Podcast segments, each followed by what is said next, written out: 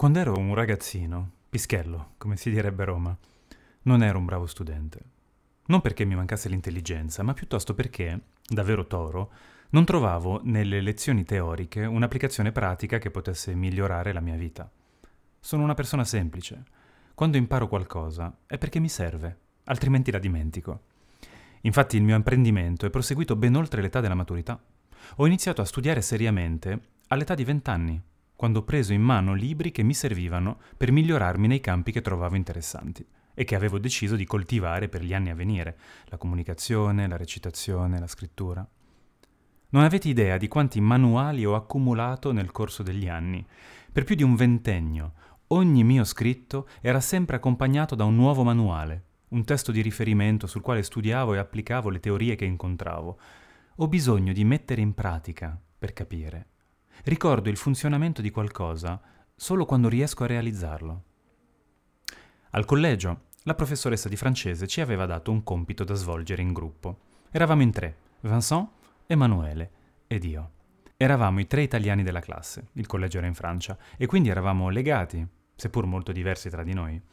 Emanuele negli anni divenne uno dei miei più cari amici. Ognuno di noi doveva fare una parte del compito. Non ricordo cosa mi toccò, ma ricordo bene che la domenica prima della consegna del compito, prevista per il lunedì, non avevo fatto nulla. Assolutamente nulla. Ero così all'epoca. Non mi interessava nulla, se non andare nel bosco con i miei amici e divertirmi. E così avevo fatto, abbandonando ogni responsabilità. Ma finché questo completo abbandono riguardava solo me, nessuno mi aveva mai rimproverato. In questo caso, tuttavia, stavo danneggiando altri ragazzi, un gruppo che non avevo scelto. Emanuele mi diede una lezione che ancora ricordo. Mi spinse, mi fece cadere, mi disse che dovevo rispettare gli altri, che non potevo comportarmi come se fossi l'unico al mondo. Fu una lezione dura, sia per il mio orgoglio che per la violenza che conteneva. Eppure fu una lezione che ancora porto con me e che, dopo più di 25 anni, non ho dimenticato. Emanuele aveva ragione, forse non nei modi, ma nel contenuto. Sapeva che ero un ragazzo sveglio, sapeva che potevo fare meglio e soprattutto non avrebbe mai permesso a qualcuno di calpestare la sua libertà.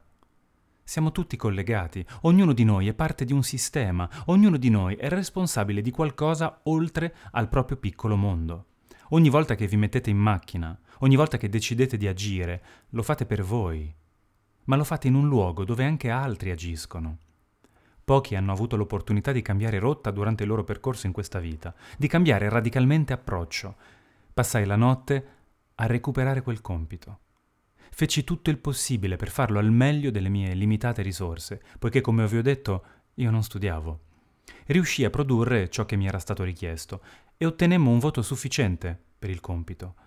Non fu un trionfo, almeno non dal punto di vista del risultato, ma quel giorno, grazie alla tenacia di colui che poi divenne un amico per la vita, cominciai a cambiare verso il Flavio che sono oggi. Quindi, un ringraziamento speciale a Emma. Alla prossima pagina.